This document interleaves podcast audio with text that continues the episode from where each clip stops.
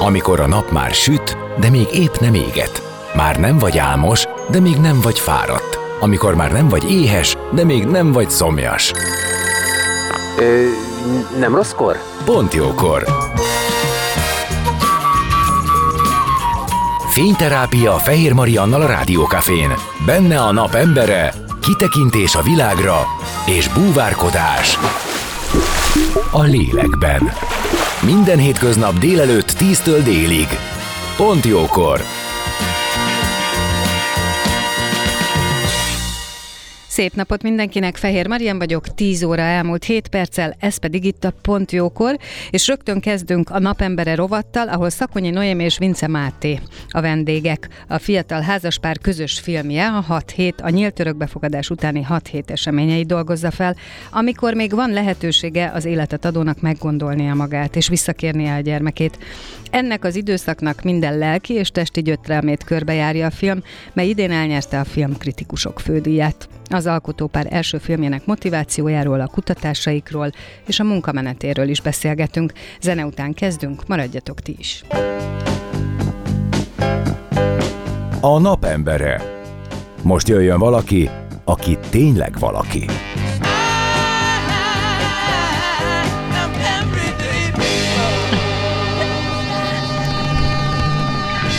Szép napot mindenkinek, én Fehér Marian vagyok, és igen, itt vannak már a nap emberei, most ketten is vannak, Szakonyi Noémi, Szakonyi Noémi és Vince Máté, akiket köszöntök, sziasztok! Szia, Sziasztok. köszönjük a meghívást! Köszöntjük a hallgatókat is! Akik egy alkotópár, és az életben is egy pár, egy házas pár, a 6 hét című filmnek az alkotói.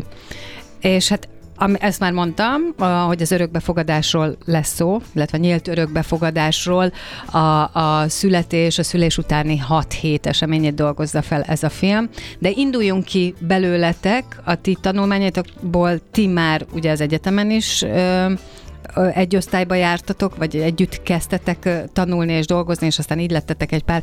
Szóval, hogy hogy volt ennek a filmnek az eredeti ötlete, honnan jött, kinek volt az ötlete, és ki szerette volna ezt megvalósítani? Hát mi a Noémivel 2012-ben találkoztunk a Színművészeti Egyetemnek a felvételién, és uh, vicces tény, hogy már korábban is a BA felvételen is láttam a Noémit a várakozók között a 2009-ben, mert akkor kerültem be a tévés uh, műsorkészítő osztályba, uh, ahol három évet töltöttem, de Noémi akkor pont uh, nem került be abba az osztályba, illetve úgy döntött, hogy Kínába tanul tovább, de 12-ben nagyon örültem, hogy ott van megint a felvételén, akkor már dokumentumfilm rendező mesterképzésnek a felvételén, ahol aztán mindkettőnket felvettek, és ebben a hétfős osztályban ö, elkezdtünk ö, témákat keresni. Ugye ez egy kicsi osztály, úgyhogy itt tényleg hétről hétre témákat kell prezentálni az osztálytársaidnak, illetve az osztályvezetőknek, hogy miről forgatnál szívesen.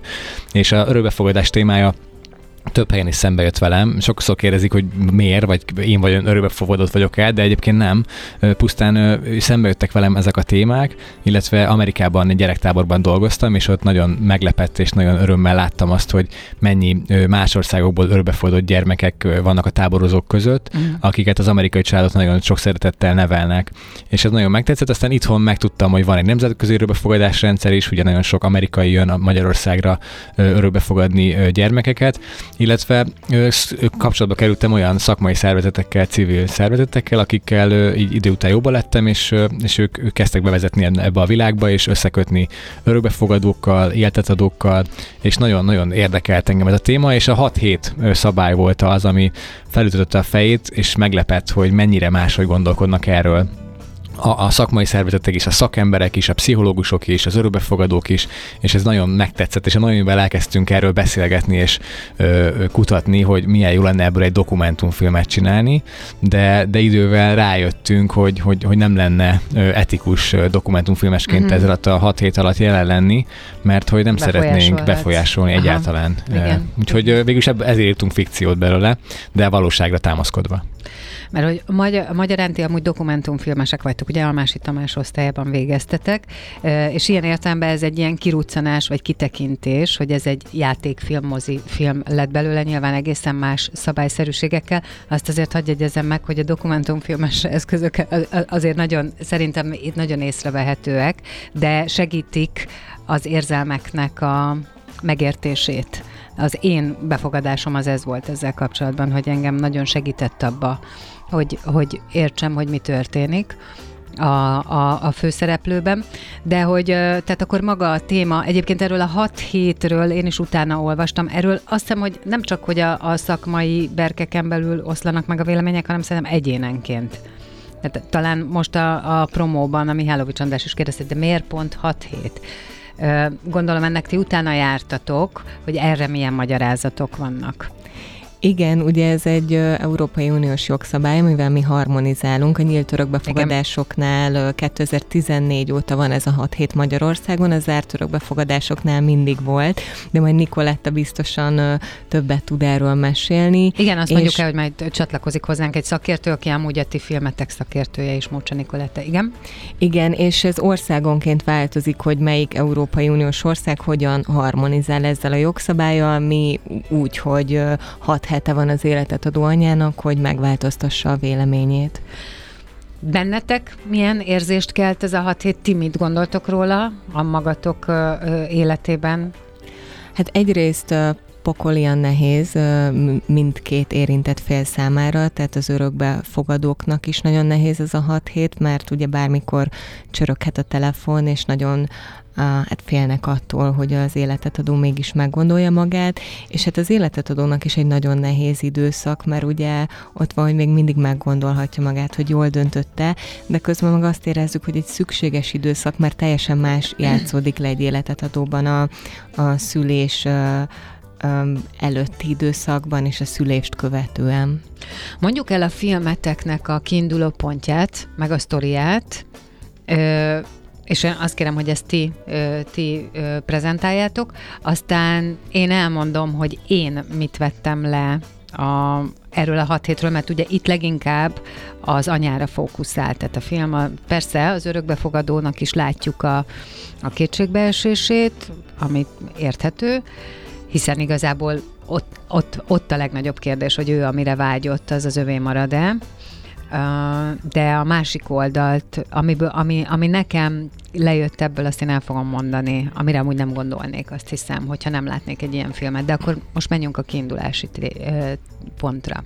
A főszereplőnk az életet adó anya, Zsófi, egy középiskolás lány, érettségi előtt áll, nyár van, tehát az utolsó osztályba megy majd szeptembertől, vagy hát a negyedik osztályba, és egyébként profi sportoló, pingpong versenyző, és már ott csöppenünk bele a történetbe, hogy 33 hetes terhes, és neki már megvannak a tervei, már kapcsolatban van a civil szervezettel, hogy a babáját örökbe fogja adni egy örökbefogadó párnak, és már meg is van az örökbefogadó pár, és innen indul el a történet.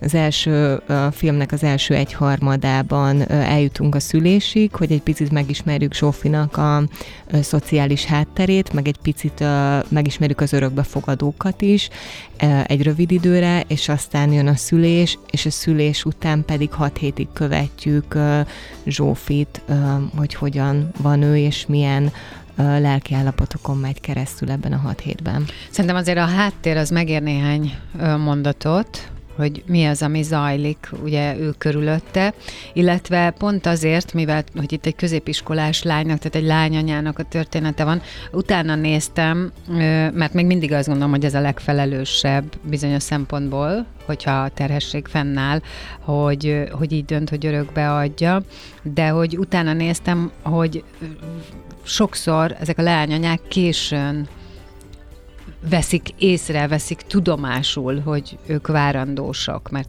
ugye felvetődött bennem az, hogy hogy jutottunk idáig. Hiszen a kiindulási pont, hogy te is mondtad, már a 33 hét, és az látszik, hogy ez a lány ezt az egészet eltartja magától.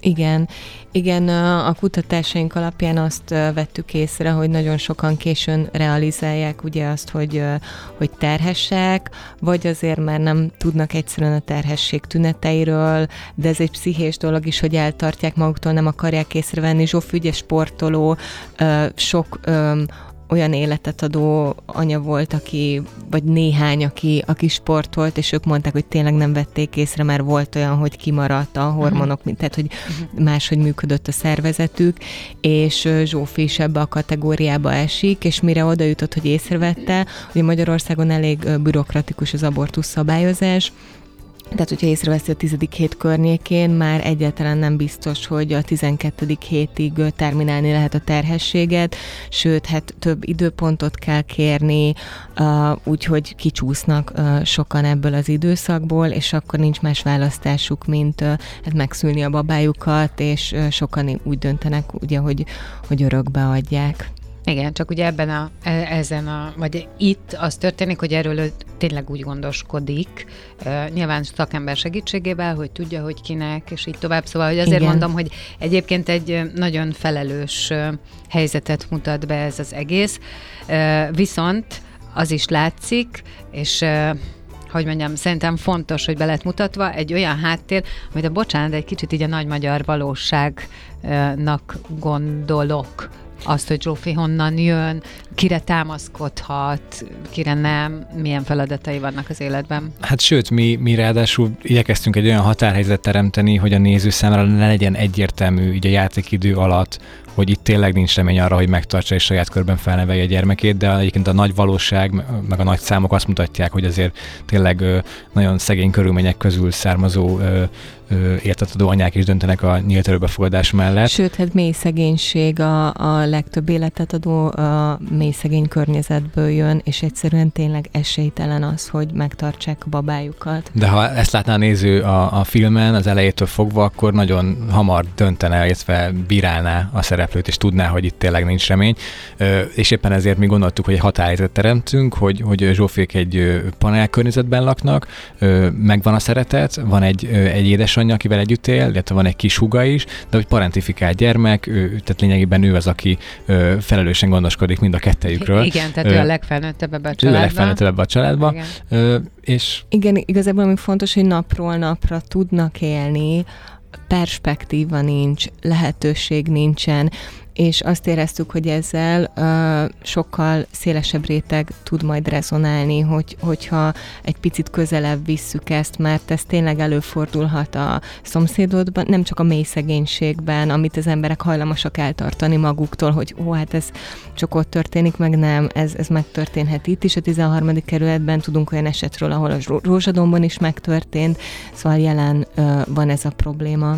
Hát, sőt, ami nekem ebben nagyon lejött, ugye egyik oldalról, amit most mondtunk Mátéval, hogy ő a legfelnőttebb a családban, meg az, hogy, hogy egy nagyon nagy magány van itt.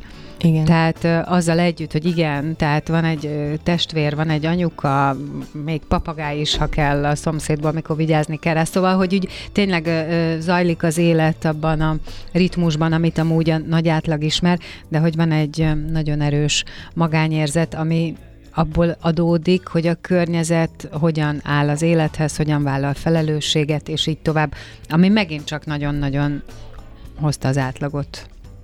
Igen, azt gondoljuk, hogy, hogy Zsófi abszolút hát magára van hagyva. Tehát olyan, mintha lenne segítsége, Így van. látszólag van is segítsége, mert ott van az edzője, ott van az anyukája, ott van a, a civil szervezetnek a, a, a segítője, de igazi segítséget, amire neki szüksége lenne, azt nem kap. És hogyha kapna, lehet, hogy akkor is elutasítaná, mert egyszerűen már úgy szocializálódott, hogy nem tudja elfogadni ezt a segítséget, mert egyedül kellett mindig helytelnie. Egyik oldalról, másik oldalról meg még az is volt az érzésem, hogyha lehetősége lenne kimondani, hogy mire van szüksége, akkor se tudná. Igen. Tehát ő csak azt, azt viszont nagyon jól látja, hogy egyetlen esélye van a sport, amit ugye nem lehet megszakítani egy anyasággal. Innen folytatjuk mi is, jó? A beszélgetés most zenélünk egy kicsit, és aztán jövünk vissza vendégeimmel, Szakonyi Noémival és Vince Mátéval, a 6 hét című filmalkotóival. Maradjatok ti is! A napembere. Most jöjjön valaki, aki tényleg valaki.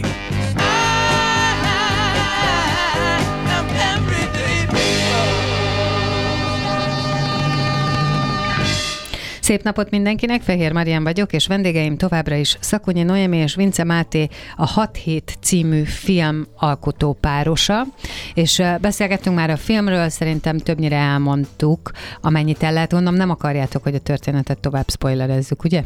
Igen, Talán igen. mindenkinek ajánljuk, igen. hogy nézze meg, játsszák még a mozik. Igen, a, tehát hogy erre rá lehet találni, és egyébként én azt is képzelem, hogy mindenkiből az a szépség ennek a filmnek, hogy mindenkinek a saját érzései lesznek validak, ebben annyi, annyi mindenre ad lehetőséget, hogy az ember átgondolja, hogy mibe él, mit lát maga körül, egyáltalán milyen neki ez a helyzet, mert az sem olyan biztos, hogy az örökbefogadás, mint olyan mindenkinek az életében megjelenik valahogy hogy van a környezetében, hallott róla, tud róla, szóval képzeljétek el, amikor készültem rá, azt hattam, hogy még mindig valamelyes tabu ez a téma, ami nekem idegen. Igen, de azt hiszem, hogy ez a film uh, inkább az anyasságról szól, persze a témája az örökbefogadás, de az anyasságról, és szerintem ehhez mindenki tud kapcsolódni, valamiért mindenkinek van anyukája. Igen, de közben um, én azért tartom nagyon fontosnak, hogy van egy ilyen film, mert uh, azt nem tartom rossz dolognak, hogyha néha olyan helyzeteket is megértünk, és azok alapján gondolkodunk a saját életünkről, ami amúgy nekünk nincs meg. Igen. Tehát az, én azt hiszem, hogy ez csak a javára válik mindenkinek.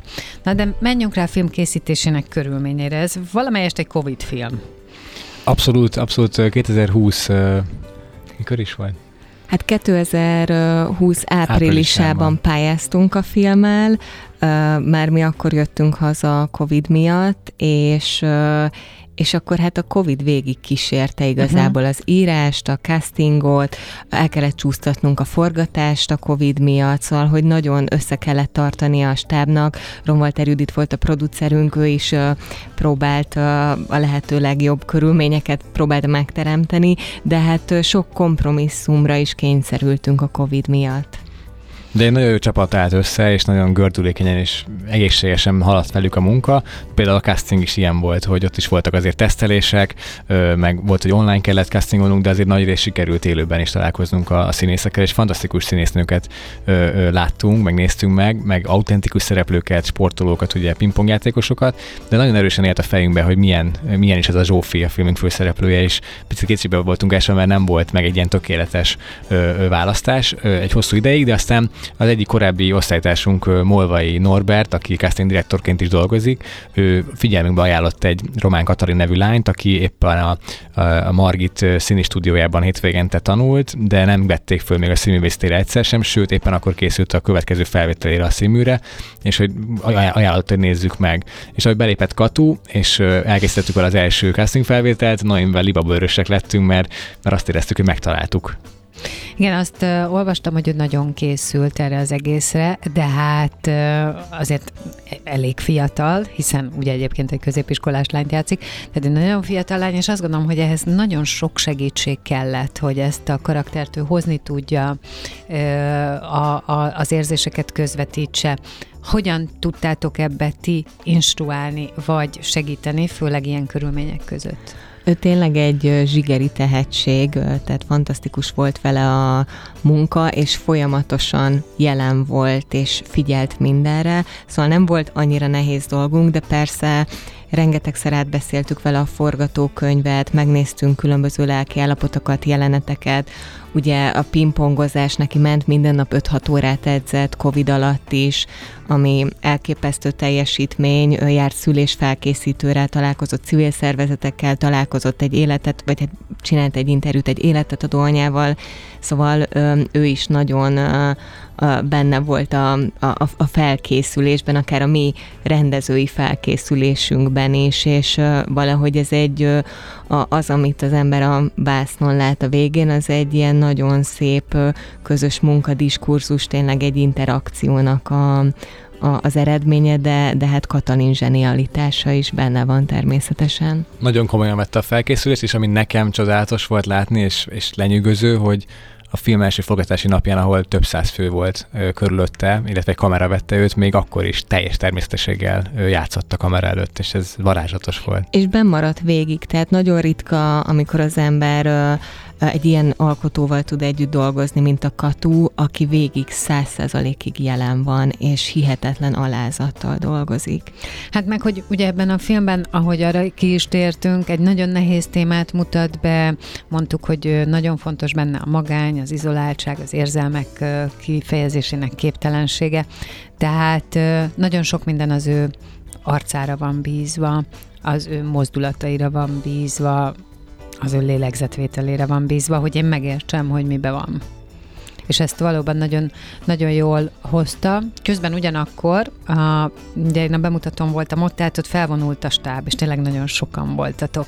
Azt szerintem egy nagyon fontos kérdés, hogy egy ilyen kritikus helyzetben, mint a COVID, amikor egyébként minden ö, bizonytalan volt, az, hogy a következő napon lehet csinálni, azt, hogy mikor lesz ennek eredménye, szóval, hogy olyan, olyan, olyan elnyújtott álmatag időszak volt, abban hogyan lehetett milyen feladat volt nektek összetartani egy ilyen stábot, motiválni mindenkit, megtartani a saját lelkesedéseteket, és így tovább? Szerintem tényleg egy fantasztikus alkotó csapat voltunk, és csak um, vissza, tehát hogy, hogy reflektálva arra a um, momentumra, amit kiemeltél, hogy a Zsófinak az arca, uh-huh. és hogy az aláírásnál az mennyire megmarad benned, itt a szünetben beszélgettünk, és, és mondtad, hogy fontos kiemelni Dévényi Zoltán operatőrt, aki olyan finoman tudott közel menni a katuhoz, és olyan uh-huh. jelenléttel volt ő is ott körülött, hogy szinte együtt lélegeztek a kamerával, és én azt gondolom, hogy ez is egy adottság, hogy, hogy egy operatőrnek ilyen adottsága legyen, hogy, hogy, hogy valahogy egybeolvad a protagonistával, és úgy együtt teremtik meg a pillanatot, és egyébként ez az összes alkotótársunkra jellemző volt a, a jelmeztervezőtől elkezdve a, a producerük, tehát mindenki nagyon közel volt a maghoz, és az volt a célunk együtt, hogy ez, hogy ez a film a legnagyobb biztonsággal elkészüljön, és hogy a katú ö, jól legyen ebbe, szóval, hogy az, az szerintem hm. mindannyiunk számára fontos volt. Meg volt teremtve egy biztonságos környezet, ugye katú, ugye 21 napot forgattuk ezt a filmet, ami nagyon alacsony forgatási napszám, úgyhogy folyamatosan pörögtünk, hajtottuk ezerrel a, a forgatást, de még így is ugye a katunak meg volt teremtve, ő, ő képernyőn van végig, minden nap forgatott, és meg volt teremtve neki egy olyan biztonságos környezet, hogy egyrészt a Covid-tól is védjük, illetve a szerepbe való benne maradása fent tudja maradni. Ez nagyon fontos volt. Szerintem jól sikerült végül is a forgatás, én nekem nagyon jó élmény volt.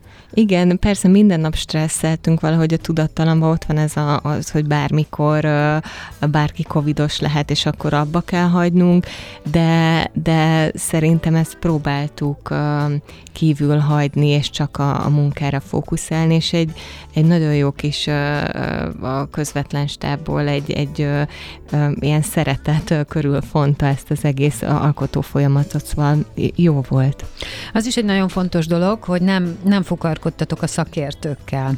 Tehát azt láttam ott a felvonultatás alkalmával, hogy amit csak lehetett, amilyen területen csak lehetett, szakembert kérdeztetek meg. Tehát nem, nem feltétlenül csak magatok kutattatok és mentetek utána, hanem, hanem, hanem hogy legyen az pontos. Ugye ez jellemző úgy a sportra, mint magára az örökbefogadásra, a nyílt örökbefogadásra, és így tovább, és így tovább.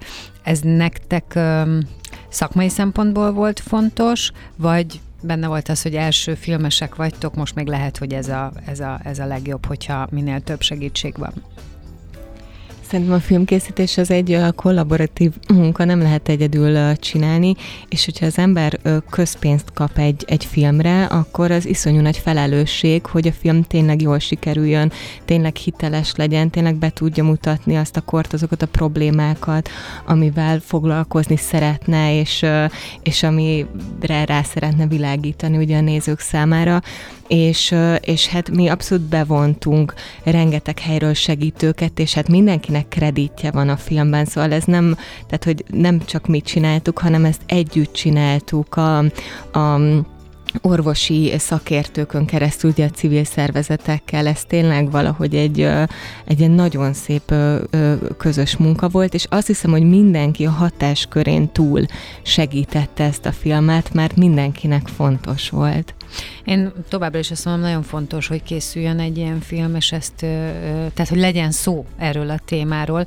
És amit még itt ki kell emelni, ugye viszonylag kevés a férfi szereplő, tehát ugye sem a főhősnek az édesapját mhm. nem látjuk, de még ha így veszük, akkor az édesanyja mellett stabil kapcsolódást sem, ellenben azt igen, hogy vannak alkalmi megoldások, sem nem látjuk a, az, ő, az ő partnerét aki a gyerek apja, csak elvétve, tehát oké, okay, persze tudunk róla, de, de hogy nem jelennek meg egyedül, az örökbefogadóknál jelenik meg ugye a férfi és a nő, mint család, akik, akik örökbe szeretnének fogadni. Van ennek, nem is úgy kérdezem, hogy van ennek, hanem mit akar ez mutatni? Tehát itt is visszakanyarodnék a forgatókönyvíráshoz, hogy sokszor a valóság támasztotta alá, amiről mi szeretnénk beszélni, és, és kiadta a kutatásunk ezt, ezt a számot, hogy a férfiak igenis hiányoznak a statisztikákból az örökbefogadás során. Nagyon sok végzésen ismeretlenként vannak feltüntetve, és a értetett anyák nagyon-nagyon sok esetben magukra vannak hagyva ebben a rendszerben. Tehát az amúgy is meglévő magányt ez még erősíti. Pontosan. Igen, meg valahogy arra is szerettünk volna uh, rámutatni ezzel, hogy, uh, hogy ez ugye nőkre van tolva, tehát hogy ez az egész egy női probléma, uh-huh. és azt gondoljuk, hogy ez nincs így, tehát hogy ez nem, nem függő, ez, ez együtt kell ezért felelősséget vállalni a mindenkinek. Most megint zenélünk egy kicsit, és aztán folytatjuk a beszélgetést, és nem sokára fog is hozzánk csatlakozni egy, az egyik szakértőtök, Mócsa Nikolett. A napembere. Most jöjjön valaki, aki tényleg valaki.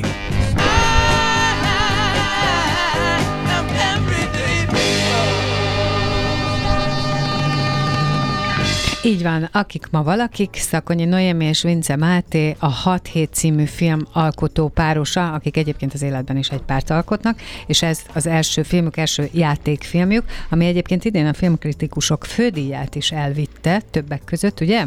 Igen. Igen, és a legjobb női főszereplőnek járó díjat is. Így van. Tehát, hogy azért megtarolt ő, még mielőtt a nagy közönség elé került volna. Egy picit beszélünk a film utóéletéről, viszont én most azt kérdezném tőletek, hogy ezt a gyereket útjára engedtétek, és hogyha tudtok-e olyat csinálni most így nekem agyban, hogy hát az egésztől már hátrább léptetek, már, már, már ő elindult.